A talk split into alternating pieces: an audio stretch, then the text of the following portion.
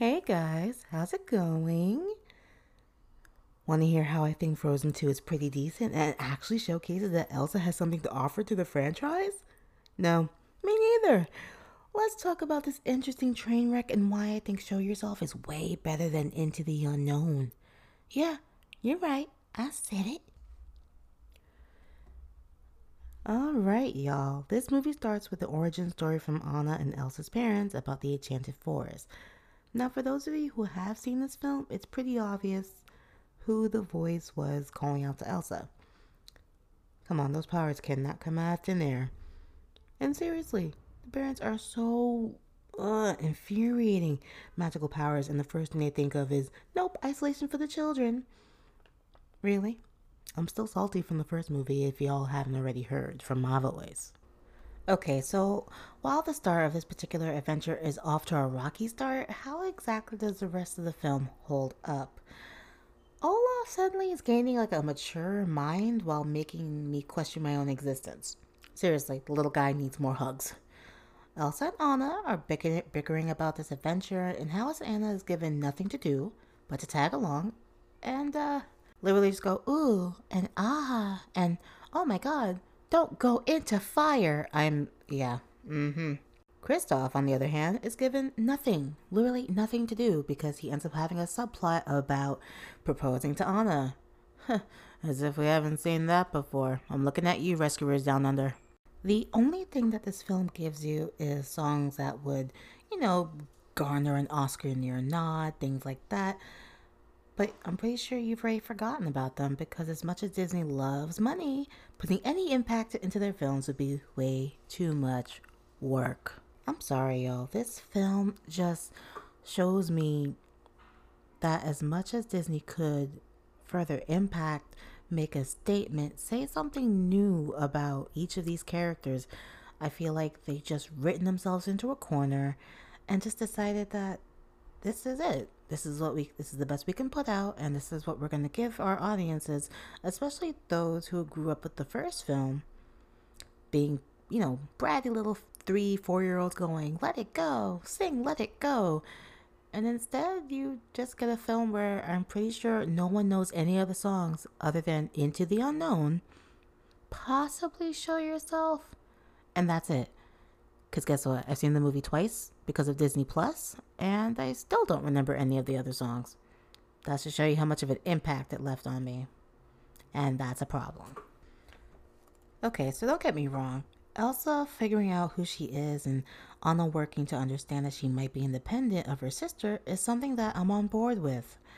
But it gets clouded by a lackluster plot that could have been put in the first movie and given a more grand scale adventure instead of Arendelle versus nature fighting because of some old white man to gain, you know, more greed and kills off its people rather than gaining new allies is just wait a minute. This is just a more flashier, more magical Pocahontas, isn't it? Just with more magic and reindeers. Oh boy.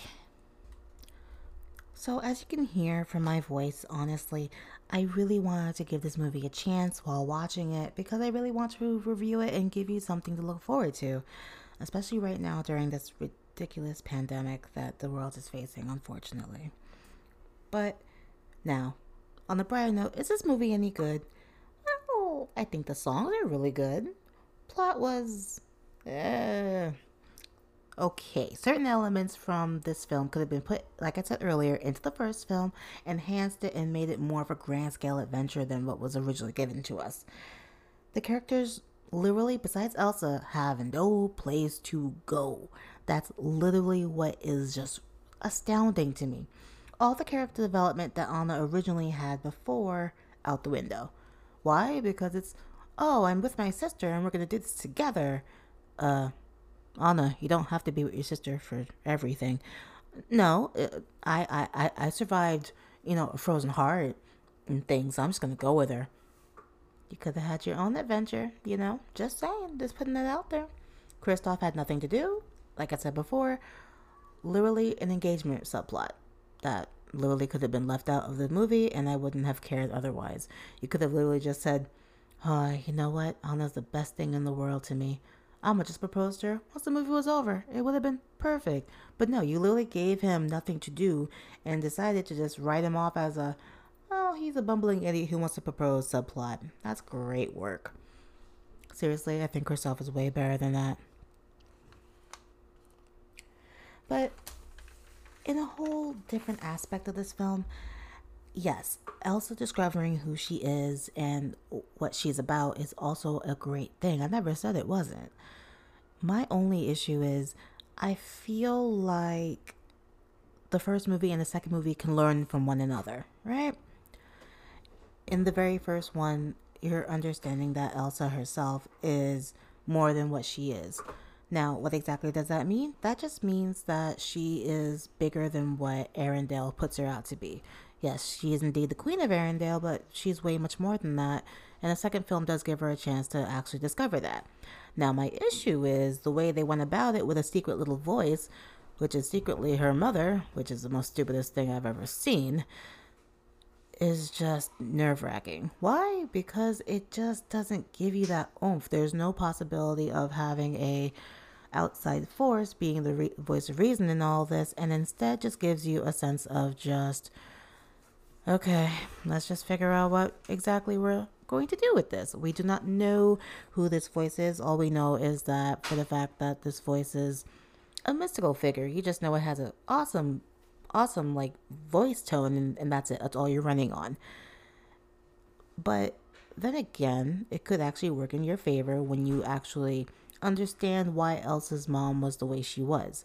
Now, like I said earlier, in terms of what was given to us from the very beginning of this movie, you already understand that, or you could have seen a foreshadowing rather of that this particular night. It just happened to be the very last night that things were normal for these two girls up until, you know, Elsa accidentally, you know, cascades her sister with some nice gray locks and it's like, oops, we're going to just isolate these children because of an accident. Parenting 101, Disney. Parenting 101. But more or less, the film itself is okay. I can understand why it was forgetful, but I'm still boggled as to how it reached number one in the box office and is currently at the number one gross, most grossing animated film of all time. Still don't know how that happened. But like like I said, it could be pure consumerism and these kids wanting more Elsa and Anna. But overall, soundtrack, I recommend you listen to it. Yes, I did say earlier that only two songs actually made the list for me in terms of what was good and what was bad. But if you listen to it as a whole, there actually is a deeper meaning to each song. And if you're a fan of Celtic women, Celtic music as a whole, you actually hear that in the first couple of songs before the film actually opens up. Now, overall, eh, if you're a fan of the first film and you think that it's worth it, then give it a shot. It's available right now on Disney Plus. If you know someone that has Disney Plus, or if you have it yourself, just give it a watch. I don't think it's gonna be a top seller for me.